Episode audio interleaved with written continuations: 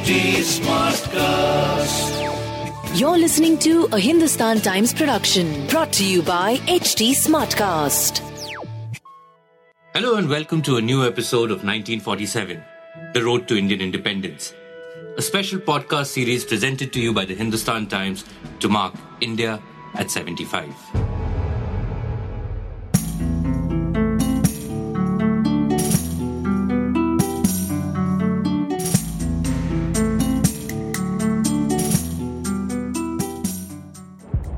It was 1945.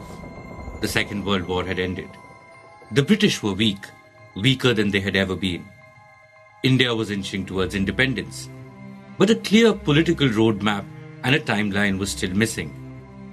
The Indian National Army trials, the INA trials, had led to widespread anger. The Muslim League had stepped up its agitation for Pakistan.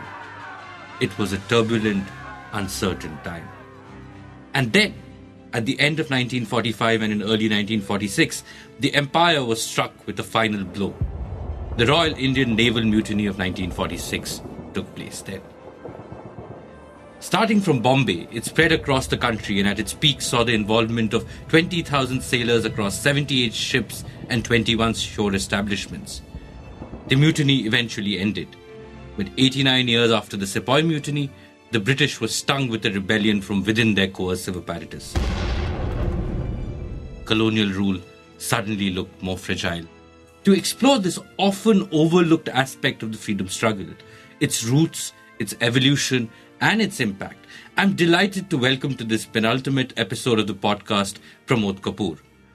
Pramod Ji is one of India's veteran publishers, the publisher of Roli Books. He's also the author of 1946, Royal Indian Navy Mutiny, The Last War of Independence.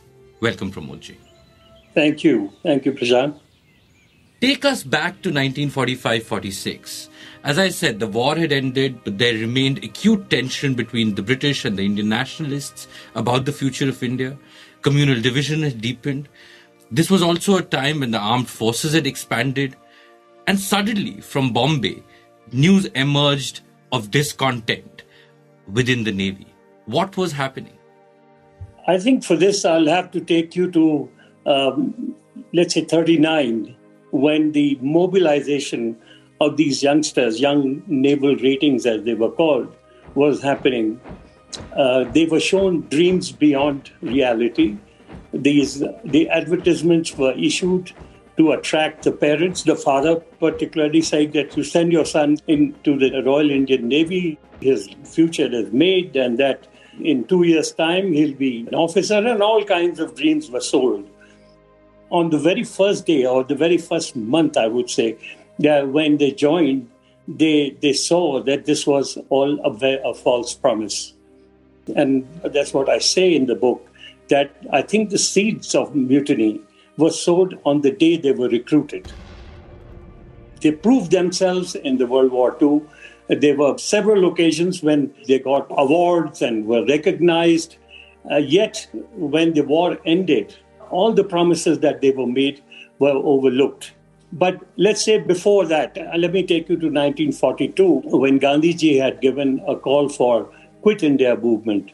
Even at that time, the naval ratings were with the British and they didn't show any sign of, rebellion, even though the discontent was simmering and that they, the, how they were badly being treated. There were awful living conditions. The food was unpalatable. Uh, then they were on top of that was racial abuse. Yet they survived. I mean, they went through all this. In 1945, when the World War ended, the British coffers were empty. They had no money to further sustain and armed forces like the one they had recruited at the beginning of the World War. They started to demobilize them. And the demobilization was done in a very, very shoddy and pitiful manner. There was a target given that 700 naval ratings have to be demobilized every day, and that had to be carried out. And then they were sent to camps, and from where they were supposed to be given the orders to march out, etc. It was really pathetic. After having served the British Navy so well, and the Britishers so well, having won battles, having saved their ships and lives, this is how they were treated. And that was simmering in them. Now, around the same time, towards the end of 1945, the British did a very, uh, I would say, very un British like uh, act when they put a Muslim and a Sikh and a Hindu on trial in Red Fort. These were INA um, officers, so to say, Dhillon, Sehgal, and Shah, Nawaz Khan. That united not just the forces, but the sense of being together despite coming from different religion. This uh, started to build in common people too. And that's when, uh, you know, this all was becoming explosive. And on a particular day, I think it was the 10th or 11th of February 1946, because some of these naval ratings disobeyed or disrespected one of the commanding officers of Signal School, the second largest signal school in the world, HMIS Talwar.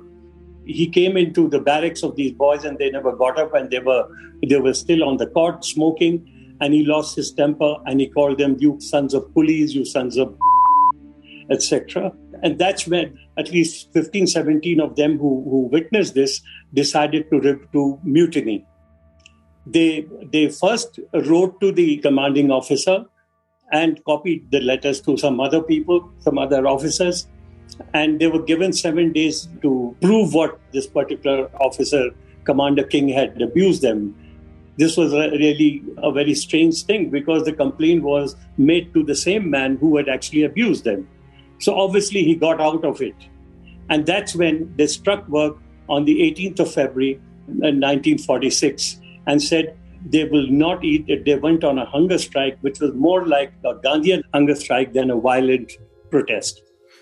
Thank you for laying out the context, Pramodji. So, before we get to the strike and the form the strike took, uh, what you are suggesting is that working conditions, living conditions, terms of service, uh, were immediate triggers for the ratings.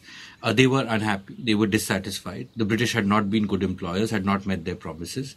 Along with this was this larger arc of the national freedom struggle that was going on, from which they were not insulated. They were seeing what was going on outside, and they were that struck a chord with them, particularly the INA trials, right? So, what were the nature of demands of these ratings? Was it to do with the freedom struggle, or was it to do with their service conditions, or was it both? It was a, a bomb which was made of all these elements you just mentioned. That it was, it was the uh, poor service conditions, bad living conditions, the uh, unpalatable uh, food where mortar will be mixed in dal and there were stones found in them. There was uh, racial abuse at the same level the Britishers' uh, ratings were given many facilities, while the Indian ratings were were shouted at, were not just shouted at, were freely abused. So this was one thing. At the same time, they were greatly influenced by INA because the society around them, including their friends and who were not part of the armed forces, would actually laugh at them and say that look at INA. These are the boys who have actually rebelled and they are fighting the British, and you're taking salaries from these people. Where is your nationalism? So that aroused the sense of nationalism in them. Then, in times of liberty, liberty is when they are free on every Sunday, they would read newspapers and see what Gandhiji is saying, what Sardar Patel is saying, and what Jayaprakash Narayan and uh, and you know the younger leaders are saying, and this was all building up. It was ticking like a time bomb, which exploded on 18th of February. And on 18th of February, when they went on strike, the first few hours were still, the British thought that they could handle them. They sent their the chief of the Bombay Naval Staff. Uh, he spoke with them and they were trying to persuade them. Then they said, Why don't you make a committee? And we can't hear 500 people. So you make a committee and present your demands. That's when they created a committee of which a Muslim was the president, M.S. Khan, who unfortunately could not uh, trace because he, yeah, I was told that he went to Pakistan and I, he was the only man I could not trace. Then there was Sardar Madan Singh, who was the vice president. I spoke to all his son, two sons live in Sacramento, in California, the another in Spain, and the daughter was married uh, in Dalhousie. So I met and I spoke to each one of them the wife of Madan Singh is still alive. that I was able to piece uh, through what happened on 18th. Now, when this committee was made, when this committee was made, they presented a set of demands to the Britishers because that's what the FOB, the man in charge of Bombay Naval Authority, had, had actually asked for. And among the demand was, of course, the, you know, you free all the INA soldiers who have been detained. There was better uh, working conditions, racial abuse, etc. Other than that, there was also that uh, that uh, that the in Indonesia, the, uh, the the British forces should stop fighting the local uh, Indonesians because they were also fighting for their liberation. This is the some of the main demands that they put forward.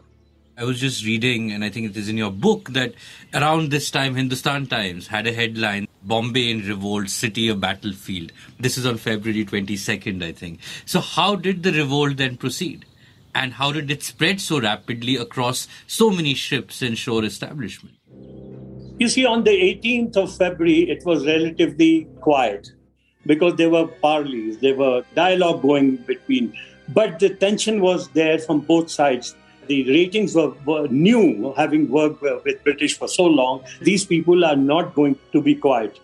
And the British officers also, while preparing themselves, they knew that these, these boys are not going to keep quiet, or at least suspected that if, in case if they did, what should we do? So there were preparation going on on both sides.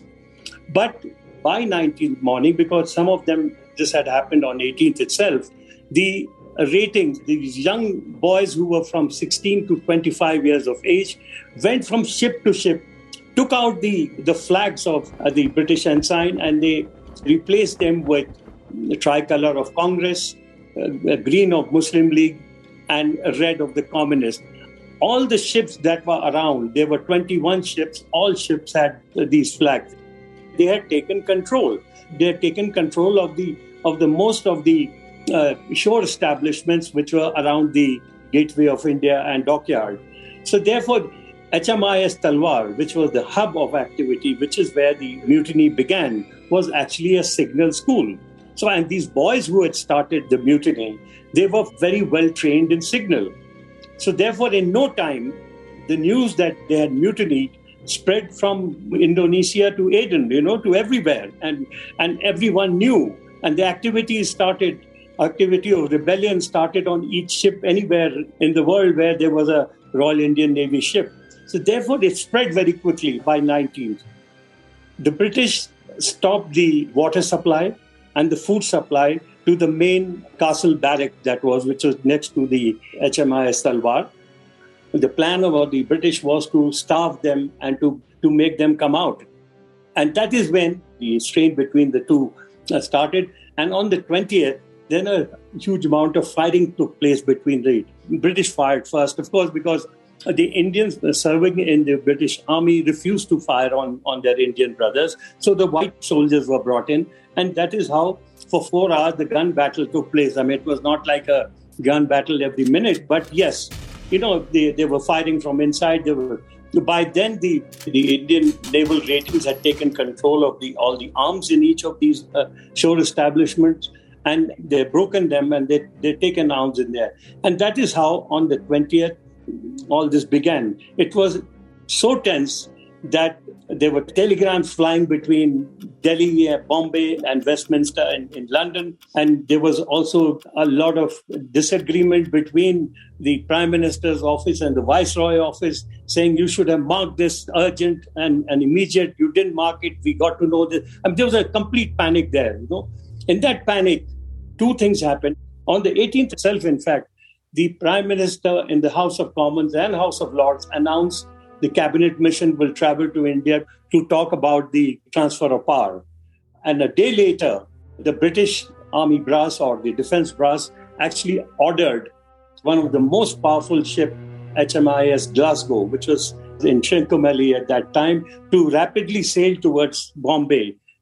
And on the 20th, or I think 21st, they ordered low uh, sortie of the Royal Air Force just to scare these boys.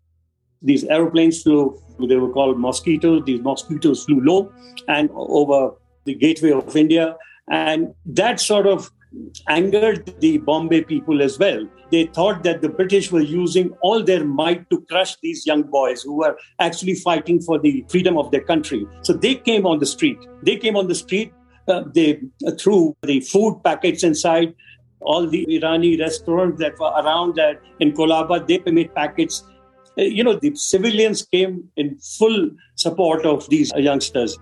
Of course, they were also uh, encouraged by the, the communists who gave a call to all the mill workers, the students' union, etc., to come out and support these boys.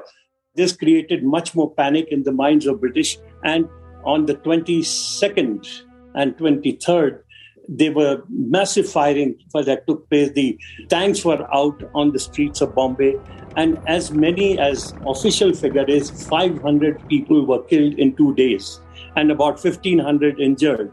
But there are other accounts to say that there was not even um, inch of space in any of the hospital for the injured to be treated. They were being treated outside and in the parking lots, etc., etc. So this resulted into into a massive show of force by the British, and that's when the politicians came in a big way to stop all that what was happening. Although they were working from 1920 itself you know, the picture that you are drawing for us is of discontent that translated into this rebellion.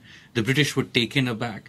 Uh, they retaliated like most oppressors do with a show of force. That alienated people even more and led to a degree of popular mobilization that was probably hard to imagine in a city like Bombay and in a naval establishment like Talwar.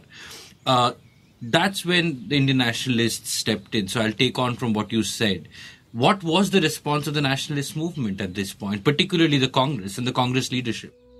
When they saw, when it's not just Congress but also Muslim League.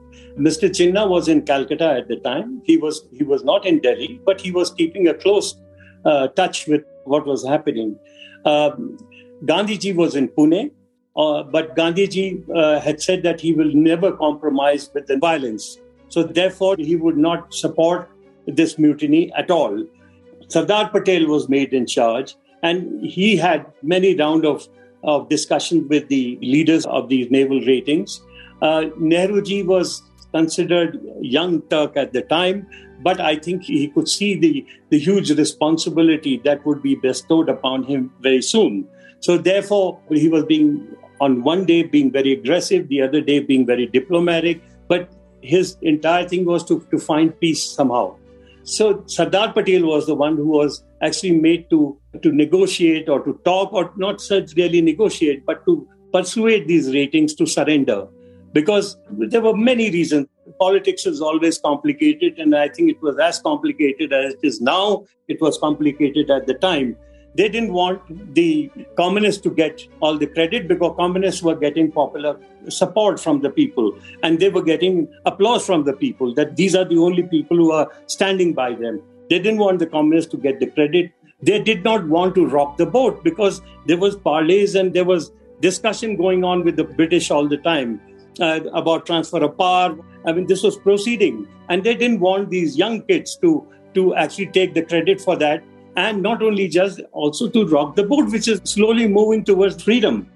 And the third and the most important thing was also Hindu and Muslim. There was Mr. Jinnah, there was uh, Mr. Patel, and therefore, uh, you know, they didn't want the, this sort of thing to to come in front. You know, can I just step in there? You know, uh, on yes. the Hindu Muslim question, the mutiny saw the participation of all communities. The committee that you mentioned was led by a Muslim. This was a moment of actually Hindu Muslim unity. So, could that have been a bridge in some ways for the nationalist leadership? Why were they worried about it? Well, one, as I said, I put it in my book that this was the great moment. The partition would have been much less bloody if somehow this this force that will come up at that time of Hindu Muslim brotherhood, uh, that was used when the independence was imminent. You know, there were several examples that one of the protagonists of the, the naval mutiny says that, that there were a Muslim, a Hindu, a Sikh, a higher caste, a lower caste. They were all made to sit around a wooden uh, vessel full of dal and were given rotis He said, next to me was a Muslim. He was a Hindu. This was B.C. Dutt I'm talking about, who was the man who started it all. Next to him was a Muslim. Next to him, the other side was a Sikh or Dalit or a, or a Brahmin. He said there was no difference. The moment we put our roti in the dal, we all became one, you know. So there was that kind of brotherhood and bonhomie, you know, that was among them. And so even though we were seeing both Hindus and Muslims participate, both the Congress led by Sardar Patel at this stage on this issue and the Muslim League led by Jinnah were not particularly enthusiastic about the mutiny. Well, I wouldn't say about Sardar Patel because there is nowhere he is mentioned that Hindus should do this or Hindus should do that. On the contrary, Mr. Jinnah did say that in his uh, talking to the uh, young ratings who went to say to meet him. He said, I don't want my Pakistan naval officers to look that shabby. You're not even wearing proper uniforms, you know. And even to press, he said that, look, I'm concerned more about the Muslims in the force. So there was that from Jinnah side, but that wasn't there from Sardar Patel's side. What came out very apparent to me, or very clear to me, is that these people were the, the, the leaders knew that independence is imminent and they did not want to upset that. That was the one of the first uh, reason. And when they asked them to surrender, the committee did agree to surrender. They went back and there was an all-night drama. Some of them left the meeting, some of them shouted, some of them cried, some of them, in the end, they hugged each other. And at precisely two minutes before the deadline, they actually surrendered. But they surrendered because they knew that there is no political leadership with them they knew from day one that they are not going to win by way of arms and, and, and fighting, but they knew that they had a superior hand in the whole thing because they knew that the British were petrified, the British were scared of what was happening. So they wanted this to continue. In fact, there were many times they said, look, we don't know how to fight with charkhas. We know how to fight with guns. We know that in the end we may we may perish, but so what? We'll perish for our country. This Perhaps the political uh, leaders didn't want any bloodshed because Gandhiji very clearly could never compromise with violence. And Gandhiji was, in one way or the other, a dictator of Congress at the time.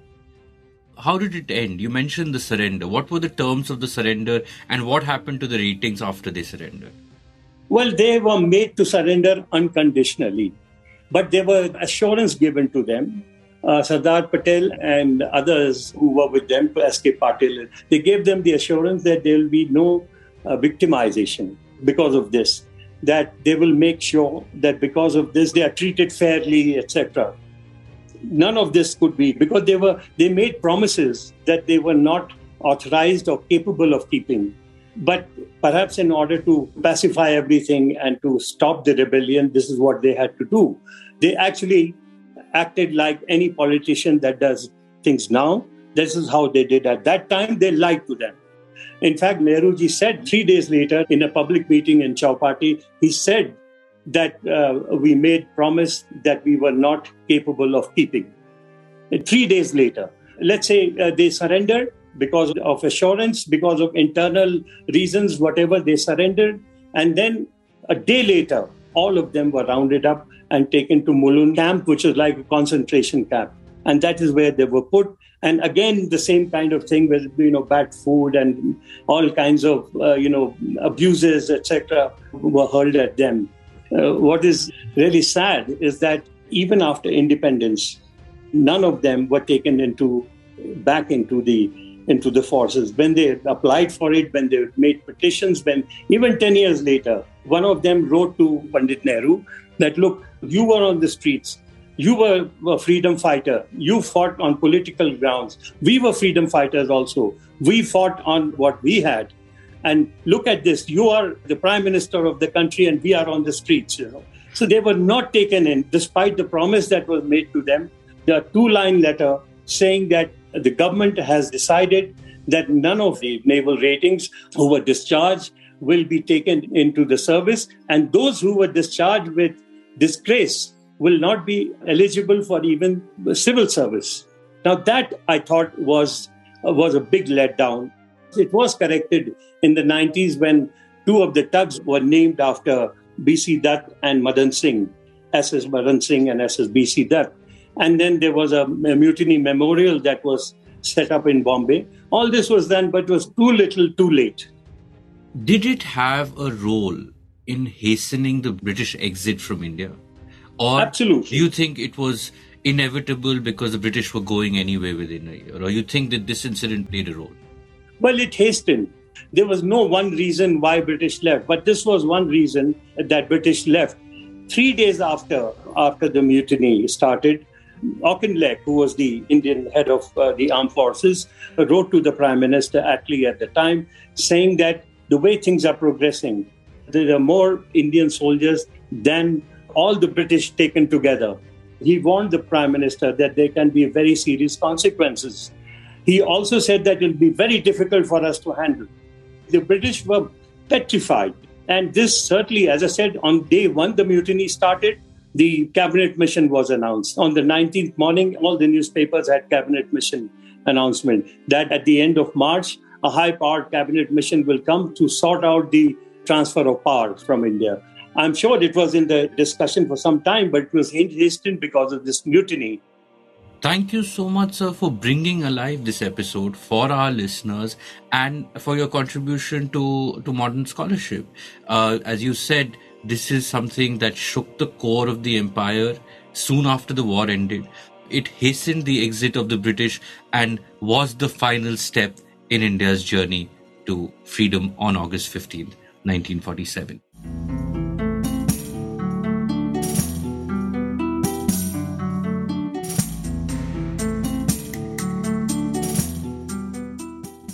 This episode of 1947 Road to Indian Independence was conceptualized and hosted by Prashant Jha.